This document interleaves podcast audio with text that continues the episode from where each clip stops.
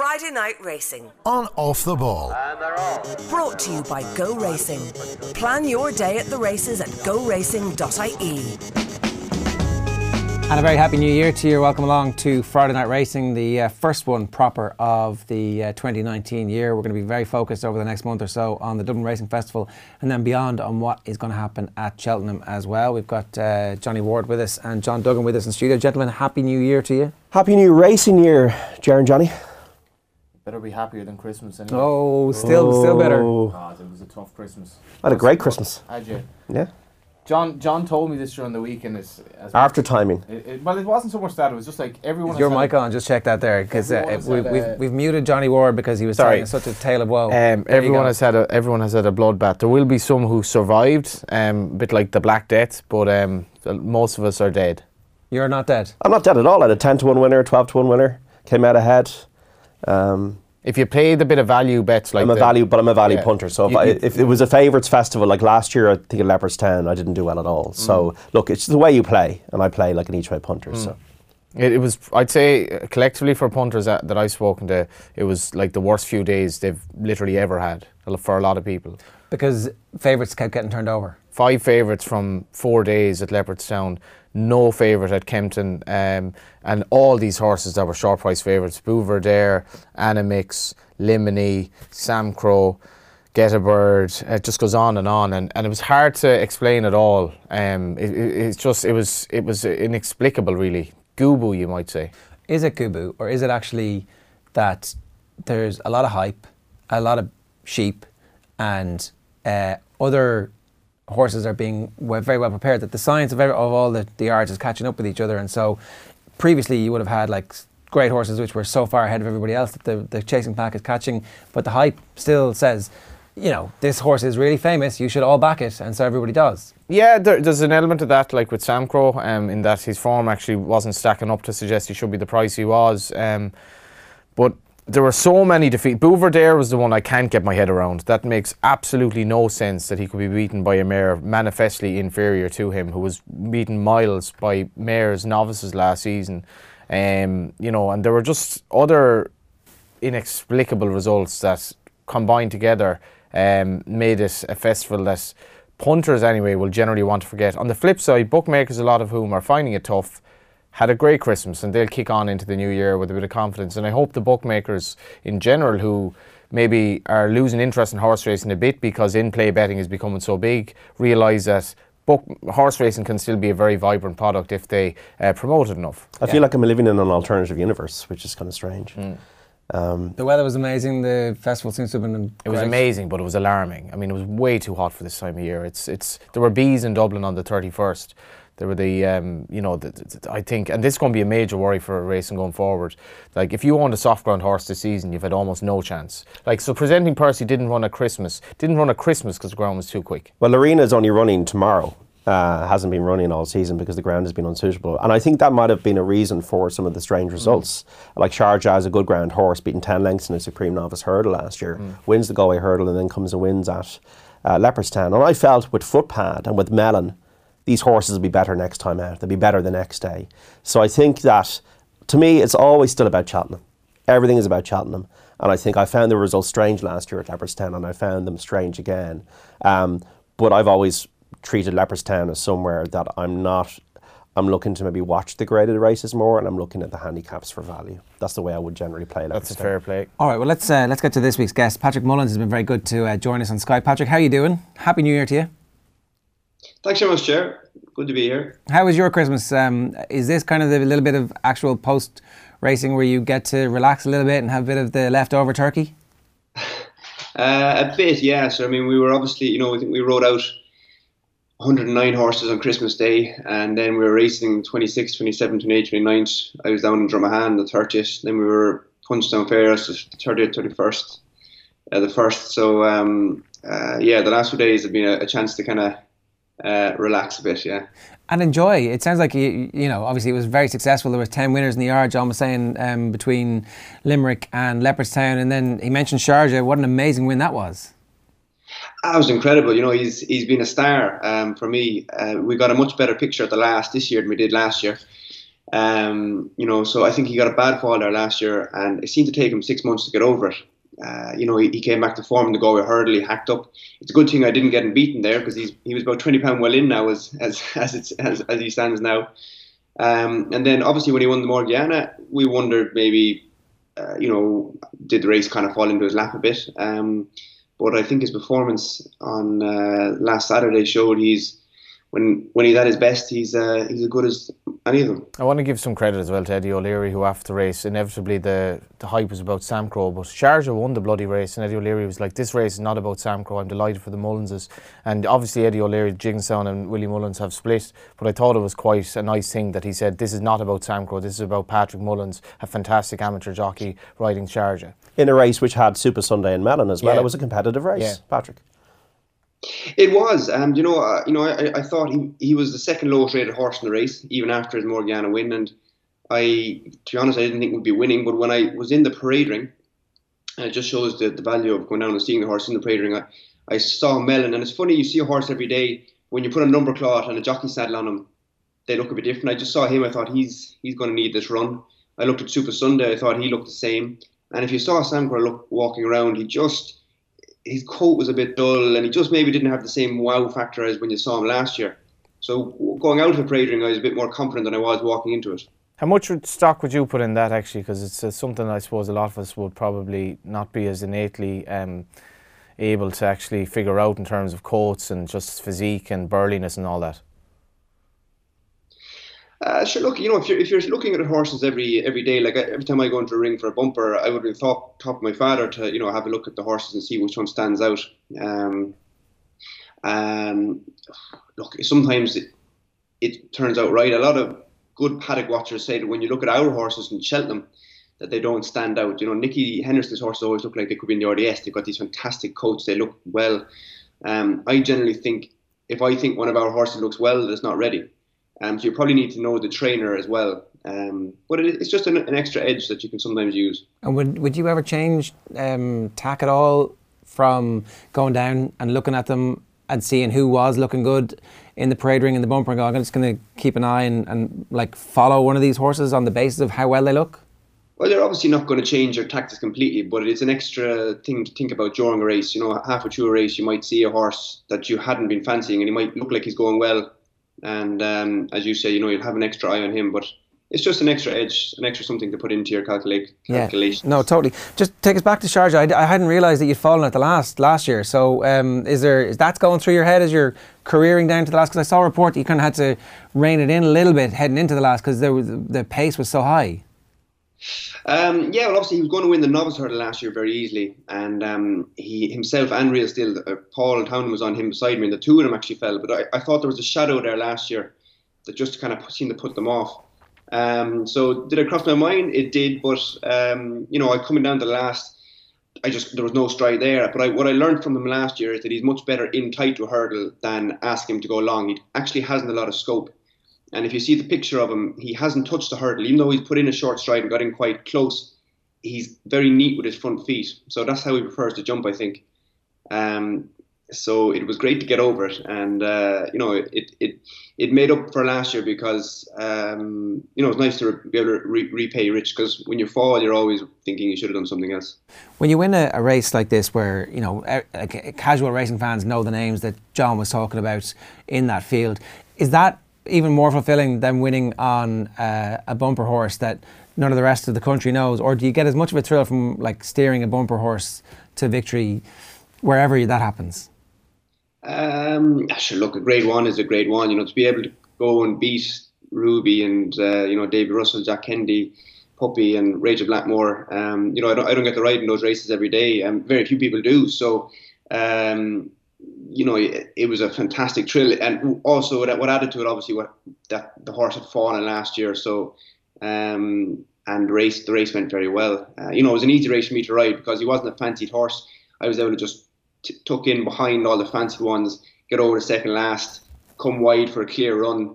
It was a very simple race to ride. If you're riding a favourite in a bumper or a favourite in that race, you can't maybe ride that race as easily. Yeah. When you're not the favourite, it's much easier to ride that type of ride. It must be lovely to be able to bide your time and know that there isn't a great There isn't so much pressure on you, and you're not under the duress maybe that you're under when you're less experienced and you're riding Cousin Billy and he's a hot favourite for the Supreme or whatever. Yeah, sure, I probably didn't realise it back then, but exactly, you can ride a different type of race when you're on the second and third string, and you know, you'll often see that. You know, you see David Mullins there twice robbed races over the Christmas. Kemboy and Good Time Tara, he was allowed to stride on, or even the time at Wicklow Brave in Punchestown. If that was Ruby, everyone would have followed. You wouldn't, you know, Ruby wouldn't be able to do that because everyone would follow immediately. Whereas if you're on a second or third string, you can probably do things and get away with it a bit more. Yeah. Would you, Patrick, give Sharjah an each-way chance now in the Champion Hurdle? You said it took a long time for him to get over last year. You got Laurina running tomorrow. Maybe Mellon might improve, and given he finished so close to Bouvardier last March, you'd expect he would improve. And can you make any sense of Bouvardier's run over Christmas yourself? No, Bouvardier's run was, you know, look, he didn't run to his best for whatever reason. I mean, all horses are mortal. And I think you can just excuse it as a bad day. You know, he's only, you know, hasn't been beaten in 2 years. I think Sharjah has to have a huge chance in Champion Hurdle. My one concern is they watered Cheltenham now to make the ground, you know, safe, good, soft.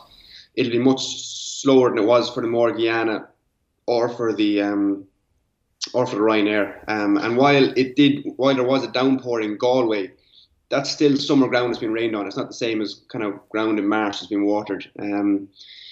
So that'd be my one concern. I do think the better the ground, the better he is. You mentioned Kemboy as well. That I found that fascinating. Not only the race, but the fact that David seemed to just kind of make it up himself as he went along and made a mid-race move. And I love seeing that in a race where a jockey like kind of ignores what the instructions were, and then your dad is saying, like, as he did that, I was thinking, what am I going to say to this so-and-so after the race for doing this? And then he ends up winning by 8 lengths. Yeah, I mean, I thought David was fantastic. I thought it was probably near enough ride this season. You know, he does have a bit of James Dean about him. He doesn't really care, and that works for and against him at different times. But it definitely worked for him this time. You know, you could see, and oftentimes in those 3 mile races, especially in Leopardstown, the pace slows up going past stands. You are going slightly uphill. Kemboy can be quite keen, so he's on the outside. He doesn't have a lot of cover. The horse starts to get keen as the pace slows. And he's gone on. I don't think he's gone hugely faster. I think the pace was coming back, and he's continued to go forward. But once he's got to the front, the horse is settled, and he's slowed it up, and everyone's continues to let him slow it up, and it's turned into a sprint from the top of the home straight. Now he's won so well, possibly he'll win anyway. But it was a brave thing to do, and I think he has to take all the plaudits. Who are you if he's James Dean? I don't know, Johnny. I'll let you tell me that. But in fairness, your cousin Vinny, Patrick. Yeah. The whole narrative of the Gold Cup has changed because My Bite bled. He's having a wind operation. Native River, I thought, was quite disappointing at Kempton. And then you had Kemboy winning, and Patrick, I thought, Road to Respect ran an absolute blinder as well, because the race was a mess for him. Neither Noel Mead nor your dad has won the Gold Cup. You're presenting Percy, who's favourite now, hasn't run yet. And as an Irish fan, you're like, this is building up rather nicely now. Yeah, Road to Respect was obviously eye-catching. Now, I don't think he'd beaten Kemboy on the day anyway. He probably would have been a very good second, but you have to remember in the Gold Cup last year, he probably got stuck too far back through no fault of Sean Flanagan's, but the first two kind of got away on the field. I mean, I was leading the pack on Jackadam, and from a mile out, I'm only sitting on nothing, and no one's kind of gone past me to go chasing the front two, which has probably given them a bit of a cushion. So Road to Respect is entitled to be rated better than his finishing position last year. What about Presenting Percy then? You're like, didn't even run at Christmas because the ground was too quick. I'm not worried about that, and I often, you know, Native River didn't run till February, and he won the World Cup last year. And Best Mate used to only have 2 runs, and I wonder, is Pat Kelly half thinking, you know, that might be no harm if he has 1 run and goes to a cup. What about the theory that it's now about the younger horses coming through? You have Kemboy's a 6-year-old, is the only runner in the field, and the Savills a 6-year-old. Clan Des Obeaux in the King George Chase, the only 6-year-old to run in the race. He jumped well and he won well. Is it a case, like, it was the softest start to Cheltenham since 1982 last year, Native River and Might Bite to me, maybe last season left a lot of a mark on them. You've been riding in these races. Do you think that it's about the up-and-comers now, the Kemboys, the Clan Des Obeaux, to use the football parlance, that we should be looking for? It's hard to say. I mean, I'm not a big believer that one 6 or 7 minute race can finish a horse career. Obviously, always you are looking for the young and upcoming horse, particularly in these staying chases. I mean, the Gold Cup winner has a terrible record lately of coming back. When the years of Denman and Cato Star and Long Run, they used to come back every year. So it's hard to say. I mean, Clan Des Obeaux, I can't get my head around that as well. Out through his whole form, there was an extraordinary training performance from Paul Nichols, you know, for a horse that ran the Triumph Hurdle and behind Apple's Jade and a few other good ones, Footpad, I think, as well. Kemboy, like I said, that race in Leopardstown, it turned into a sprint and it was on very good ground. So 3 mile 2 on probably slower ground is going to be a different test altogether. It's not a race I'd like to be trying to pick the winner of. What about Footpad? Like, of all the things I can't get my head around, that's right up there. How he did everything right. He goes 1 to 100 in running, so you have to bet 10 grand to win 100 quid that he wins after he jumps the last, and he's beaten half a length by a 12-year-old. Yeah. Yeah, that was a kick in the stomach, all right. I suppose a lot of our horses seem to need the run at Christmas. And you have to remember, when Footpad ran, he got a fall and he got an overreach. He missed a bit of time. And perhaps we just weren't hard enough on him. You know, perhaps he just blew up. The only thing I would say against that is it's not a case of Footpad coming back to the third and fourth horse. Simply Ned has gone and caught him and gone away from the third and fourth horse. So it was a strange result. And again, these horses coming out of novice company, it's a huge step up to open company. So you never know. So for me, Footpad has to go and prove now that he is better than that. But I would give him the benefit of the doubt that perhaps we just had him slightly undercooked. Would you be afraid of Altior? He's only one horse. We know with horse racing, Patrick, that anything can happen. Footpad was so impressive at Cheltenham last year. A bit of cut in the ground, he strips fitter on the day. Surely you can't be just scared of one horse. I'm very scared of Altior. But look, on a day, a horse, like last year, did he have a stone bruise 2 days before? You know, on a day, a horse can fall or get carried out or the box might break down and when they get to the races. So, of course, you have to go there. And look, if he does, Min is there. Min has been second to him twice. So don't forget him. But I'd like to think that everything has to step up to Altior's level of form, without doubt. But I wouldn't give up on Footpad just yet. I would like to see his next run before making any real judgments. Patrick, you've been great with your time. We were talking just before you came on about the rest of the season and how it goes kind of from Leopardstown up to Cheltenham. But there's also obviously the Dublin Racing Festival in the meantime. So there's plenty of good races for us to look forward to in the next 3-4 weeks as well. There is. You know, January can be a quite enough month. Obviously the Testies, which is our local race in Gorn, is on at the end of the month. That's probably the big race. And we're looking forward to that. But the Dublin Racing Festival is what we'll be gearing most of our horse up for. Like I said, I think a few of our horses needed the run at Christmas, the first time out horses, so we'll be getting stuck into them now in the next few weeks. And how does that work? Is that like getting them kind of match ready for that, so it's like a full blowout, and that's you deciding then at that point, okay, they are match ready and we kind of know exactly what they're going to be at their best? Or do you try and build them and pace them so that the performance in the Dublin Racing Festival is a little bit lower than it will be at Cheltenham? How do you grade that?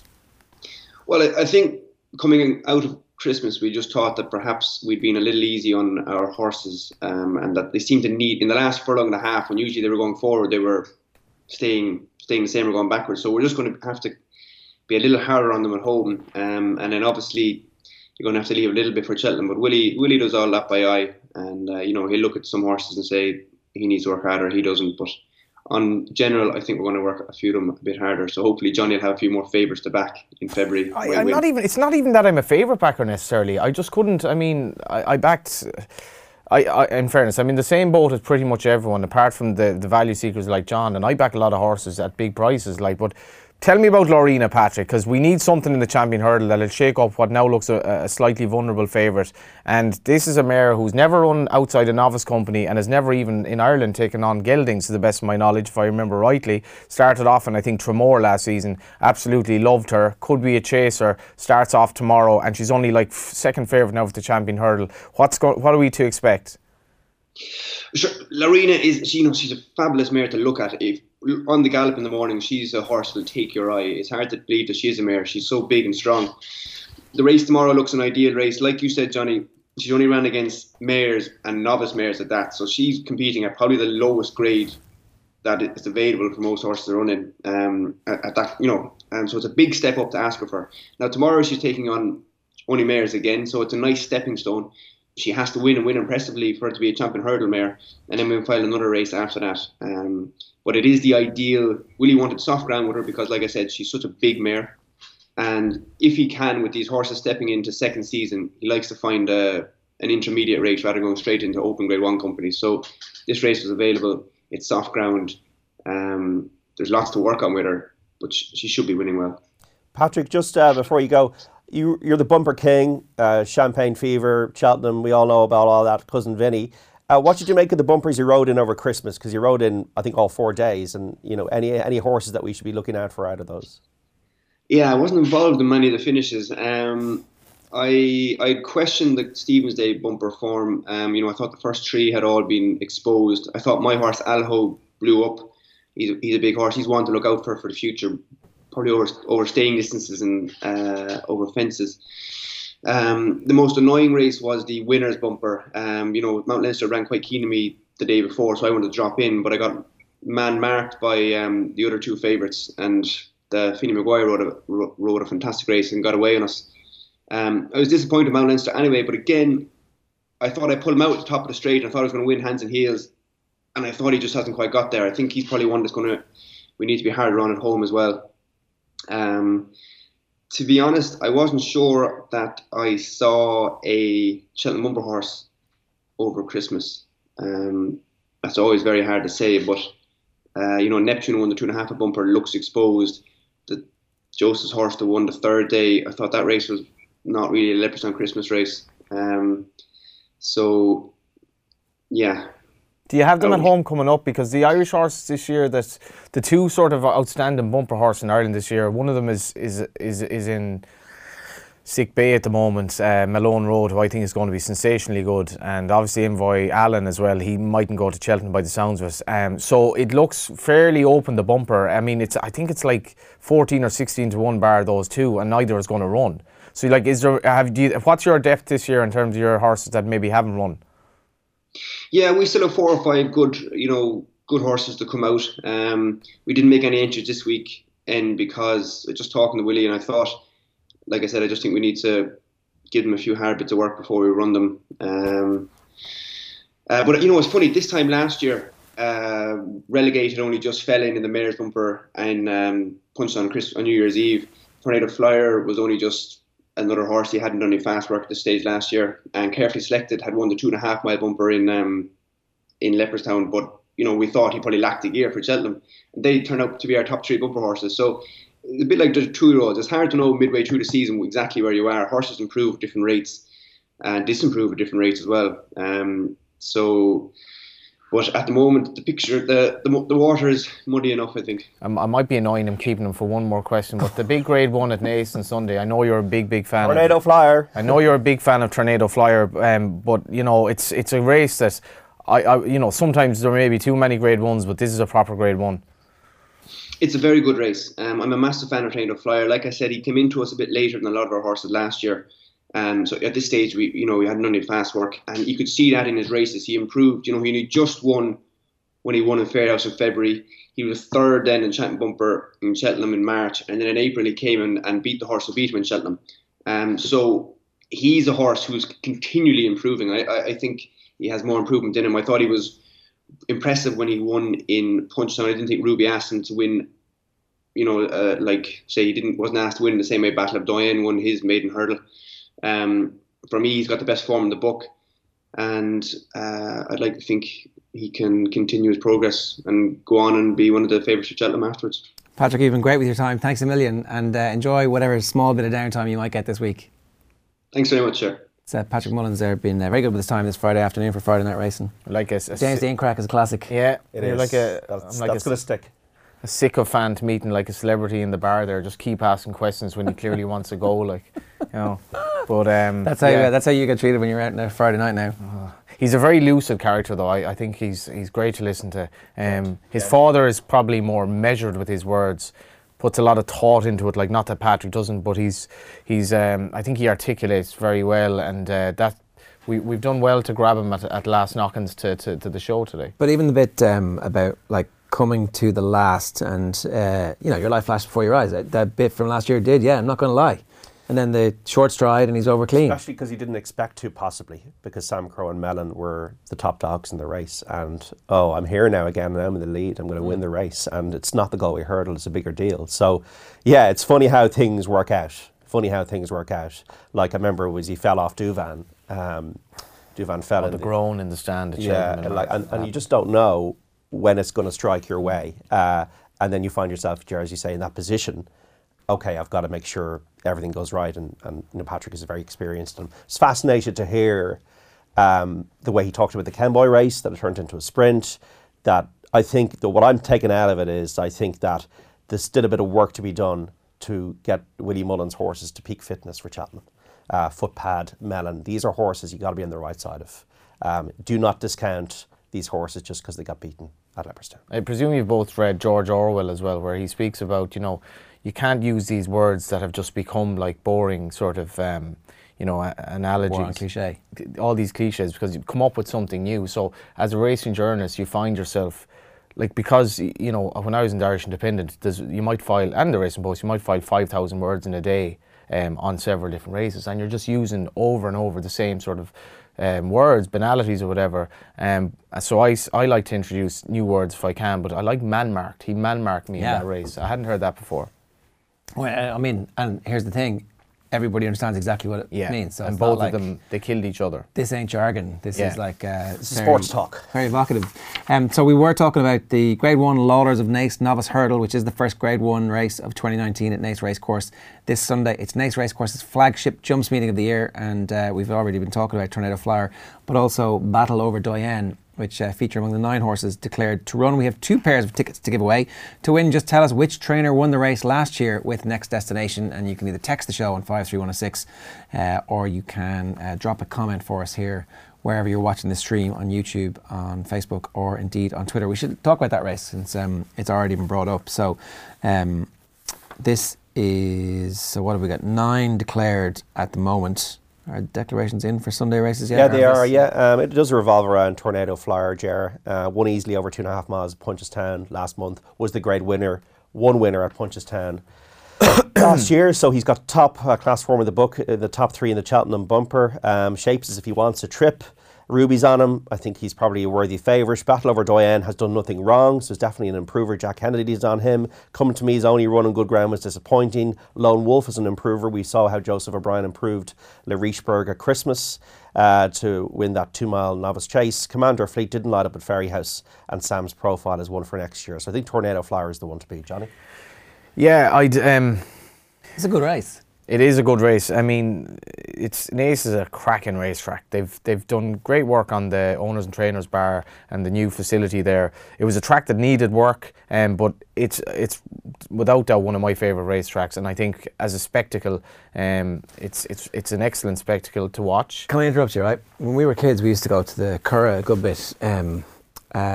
My best mate from school is Noel Mead's nephew, so we would have gone over quite a good bit, and the trick that we had was to go down to the parade ring to look at the horses and to bet accordingly, and we were successful way more than we should have been as kids. Obviously, you know, we were over 18, but that was the only thing, because we didn't understand form, we hadn't a clue what it meant, but you'd go when you go and look, that horse is foaming at the mouth, maybe we'll stay away from him. That one, yeah, that's a bit of gone, like, it was, there was no science to it, it was the complete opposite of science.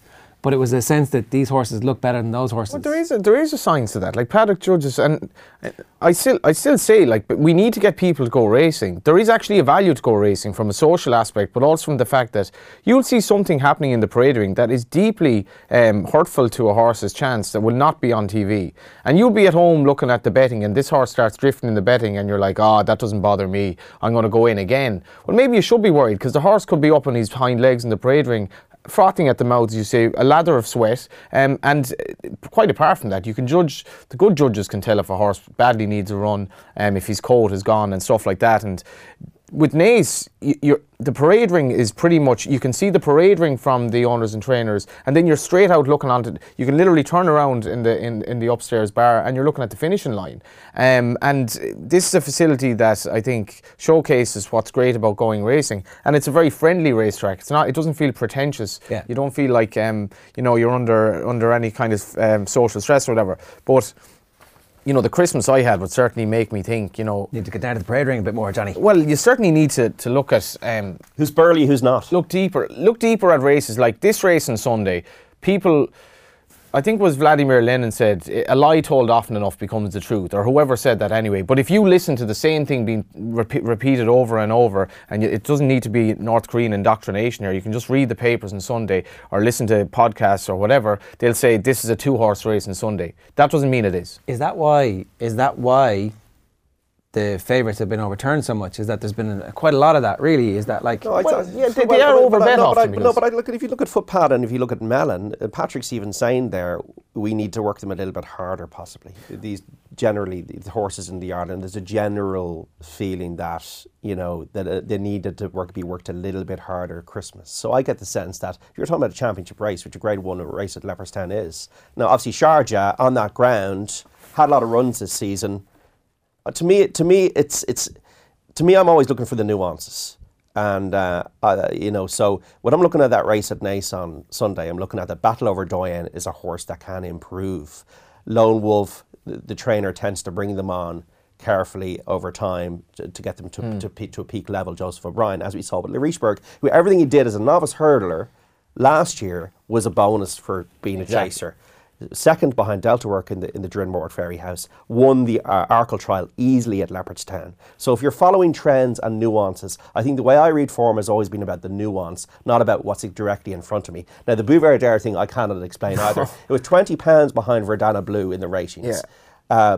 Hammered Samcro in Newcastle. We're needing the run, seemingly. Yeah, so I don't understand that one. But then again, didn't really perform. If you look at the last year's Champion Hurdle, was strange in the finish. Like, you know, should have really put that to bed easily. So maybe he's beginning to develop quirks in his system. But would you be back in Bouvardier at whatever, 4-1 on or whatever it was? No, you wouldn't. That's it, like. And our internet went down this week just when my flatmate started watching Making a Murderer. And she was like, I can't have this. Do you have enough data so I can download? Because she got so wrapped up in it.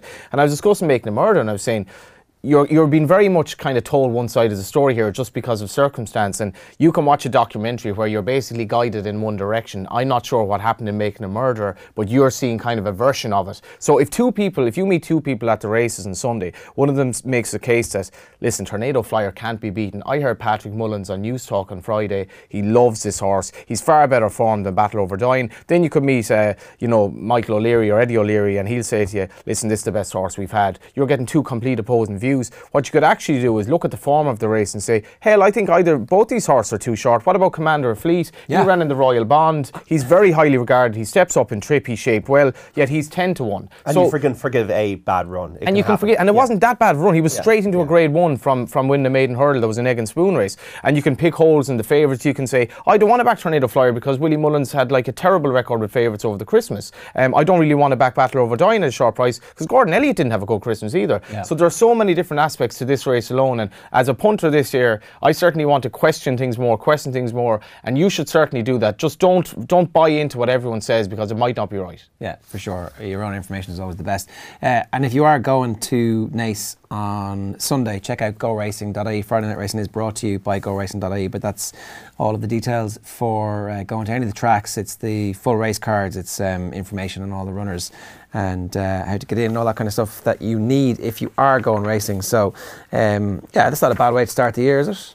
The way that race? Not at all, John. And, you know, some of us looking for proper grade one action. We've a grade one in Sandown tomorrow. Yeah, Laurina should win and we'll get a better indication of her chances for Cheltenham. We got the Tolworth Hurdle, which is also a good pointer to the Supreme Novices Hurdle. We got Rathhill, an ex-pointer. JB McManus Colours, probably a worthy favourite. Money today for Ellicott Seer de Nuts. in the Terry Warner colours, the Rooster Booster colours, won twice at Cheltenham. So I think, yeah, to me, if I'm a punter, which I am, I'm watching these races, Johnny and Ger. I'm not backing on these races. Leopardstown, I was there for 2 days. I was interested. I didn't make any money on Stephen's Day. I thought Mengli Khan was never at the races. I backed him as well. Like that, like I thought that, like that, it was just races like that. How does Mengli Khan get beaten that far? Granted, he's inexperienced, but generally he jumps great and he's floored and he's conditions in his favour, basically, in that he's in any event. But we have that Tolworth hurdle. JB McManus has, I think he's changed tack a bit in that he's buying pointers, which he wasn't doing. And was France, wasn't it? Yeah. Yeah, it was more, and he, for what he spent, like you could make a case that he's probably should have had more proper Grade 1 horses, but Jigginstown have maybe prodded him in the direction of buying all these pointers, because point-to-pointing is so competitive now. You get a winner of a point-to-point and he can go for nearly $500,000. Yeah. It's incredible money, but the likes of Rathhill, you know, he won a maiden hurdle, but he's straight into favour for a Grade 1, the Tolworth. And I was just going through this over the last few weeks. Nicky Henderson and JP, they've incredible strength with novices all of a sudden, such that they'll probably have to split them up into handicaps at Christmas because he has so many, but it's an intrigue. I'd be with John. I wouldn't be having a bet on it, but Rathhill is another very exciting horse. One thing I would say to everybody as well, like once we get the replays back, when we will get the replays back on all the sites, I'm not going to go into that now, but just watch the races. I mean, most of the time at Christmas, I think what probably benefited me was I didn't have that many bets, but just watch the races. And I think Patrick says, or Johnny was said, you know, you can't beat your own opinion. And like, you just pick things up. You hear what Johnny's saying, you hear what Jer's asking, and you hear what Patrick is saying about races that, well, actually, that's interesting. I didn't, like Kemboy turned into a sprint. Or we were kicking ourselves at Footpad, but we wouldn't write him off. We're not, you know, we're scared of Altior, but in a way we're not scared of him. And also we have HD highlights now. We've HD replays every day of Irish racing, where you can basically set your Sky Plus and record, and you can record all these meetings, and you have a library there from now on. You've no excuse in terms of watching the racing back, and that's one thing I am looking forward to. It's the first time we've HD daily of Irish racing, and I know it's a first world problem, but it does actually make a difference. You can see proper clear pictures, and you can pick up nuances of what happened in each race. Yeah. Yeah, okay. So we've had a couple of non-runners over Christmas with our charity bets. The Tote.com charity bet fund has remained at €1,485. We're going to try and increase the pot for the Irish Injured Jockeys Fund in 2019 with our €100 Tote charity bet. Johnny, you've gone for Tell Me Annie at Naas. I'm very sweet on this horse as an each way bet, because the favourite in the race, Missy Tata, hasn't run in 2 years. Gord Elliott's Missy Tata. Yeah. Yeah. So she would have been a very good juvenile hurdler. It's a chance to call it Missy Elliott, really, isn't it? Yeah. Hopefully Half Sister will come out called Missy Elliott. But Tell Me Annie, who's a more sort of talking to the granny type name, you know, Tell Me Annie, how are things, like, you know, rather than Missy Tata, like it's a bit more sexy, whatever. Anyway, Tell Me Annie, she's also getting on in years. I think she's 10 now, but she was only 6-1 in a proper graded race at Cork the last day. May have wanted to make the running, but a Willie Mullins horse ensured that she didn't. Didn't run badly, but I've a major suspicion she'll be overpriced against Missy Tata, who, whatever way she is, after 2 years off, it wouldn't be a surprise if she were underwhelming. Yeah, okay, so Tell Me Annie each way at Naas on Sunday. Yeah, and she's a very, very likeable horse. And if you're, you know, trained by maybe a smaller yard, Declan Quealy's, but well able to train, and could be great value here. Okay, also want to point you in the direction of the Super 6, the Tote.com's Pick 6. The Super Six sounds like a little offer on your video on your. I might start that one again. Actually, yeah. I might start that one again. The Pick 6, the Tote.com's Pick 6. There's a €142,534 Super Pick 6 rollover at Naas this Sunday for the Laurina's Grade 1 Novice Hurdle. First Grade 1 of 2019, which obviously should see a much larger pool to play for when the racing gets underway. I did this at Christmas at Leopardstown at 4 out of 6. Ooh, that's not bad going. Like, it's amazing going. I was better to have none out of six. I had the first one at 12-1, and then I had the second next two, and then Limley let me down, and I was. That's good going. I was gutted. But you do start getting nervous, because you see all these. It's all a pool of obviously people's units and bets, and you see like if you get an outsider in the first couple of races, or whatever, or if you got like 2 to 3 in each race, you see people getting knocked out, and then you start dreaming and thinking. You feel like that couple in Armagh who've won the Euro Millions today. And it really is. Armagh one day. I did not know that. Yeah, yeah. The 130 million. Yeah, yeah. Delighted. I'll be in touch. I will not be going public if I win the pick six. But yeah, it's definitely worth doing at that. It's going to be a big pool on Sunday because it's already there, but people will bet. Yeah, it'll be probably over 200,000. And it's a Sunday. Basically, British jumps racing on a Sunday tends to be pretty average because it's not a big day for them over there. It's our big racing day. There'll be a lot of British punters betting into the pool, and as well as that, it's actually pretty like in this overall scheme of pick sixes. This one looks like. You could win it. There are four races with short enough price favourites, and then you have two handicaps. It's definitely doable. I would advise investing a few bob into it and going with a couple of long shots, as John says, in some of the races, because if you do win it, you don't want it to be like a small portion, like if you win the lotto and you pick the kind of the numbers everyone else picks. You don't want that to happen, so you have to think a bit left field. But you don't win if they don't win.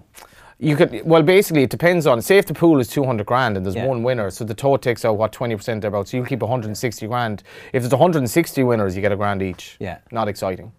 Well, it's better than nothing. Yeah. Yeah. So don't pick deliberate losers, though. They're not, but like. You have to think, though, outside, because everyone will go for the favourites. Yeah, yeah. Sometimes, like, think about it, a 64 euro, now I'm not advocating maybe that much, because it doesn't have to be €2 stake, it can be less than that. But if you pick two horses in every race, it's 64. Can I just ask about the stake, right? Why does it matter what the size of your stake is? But if you win the pot, you win a percentage of the pot. Yeah, yeah. So it's paid to a euro, but if, like, say, if you had a 50-cent stake, you win half of it. A lot of syndicates now will put a fair bit of money into this, like several grand, and come up with like every combination nearly possible and ensure they win it. But it doesn't mean somebody's sitting there filling out those four by hand. It was like 6 days' work. I was doing that at Christmas, and and it was for about 10 minutes. It felt great, and then I went to the bar. There's a guy in racing who shall remain nameless, but he used to have lotto combinations, and apparently he did win the lotto because he worked out like that it was value to do the lotto, and I think reputedly anyway they changed the lotto, they added an extra lotto number. Three numbers, because, yeah. Yeah, this guy. Well, yeah, this guy had a kind of beaten, but people will bet heavy into syndicate into Sunday. You don't need to, and you can still win. Okay, so you can now play the pick six for 10 cent a line, meaning that you can cover far more possible winning combinations for your euro, and potentially scoop a percentage of the final payout. The Super Pick Six rolled each of the 4 days at Leopardstown without being won, and to play, just pick the horses to win in races 1 to 6 at Nace this Sunday. Check that out at the tote.com. Okay, so we've talked about Laurina 5 to 1 on. Yeah, like she should win. I just the only thing I would worry about is for things can go wrong, and just Willie did have a few disappointments at Christmas. I'd prefer to watch her win at 5 to 1 on. It's about how she wins. Mm. If she wins, it's about how she wins. I think she's a special mare, though. I could see her becoming a Champion Hurdle winner. She's a lot to prove to be that, but Willie was calling her special after she won, I think, her second race last year when she beat very little. He's very excited by her. Okay, is there anything else that you had a couple of races for us to look at, did you? Yeah, it's really those, the Tallworth, Rathhill, I think that's the standard, Tornado Flyer. Yeah, I was going through like the winners that Willie had actually over Christmas: Classical Dream, Salsaretta, Amaron, Red Hot Philly Peppers, Kemboy, Small Farm, Castlebone West, Prava Laguna, Good Time Thara, and Sharjah. The one I picked out of it was Castlebone West. I thought that was a good race he was involved in with the big dog. I thought the pair of them came well clear of the remainder.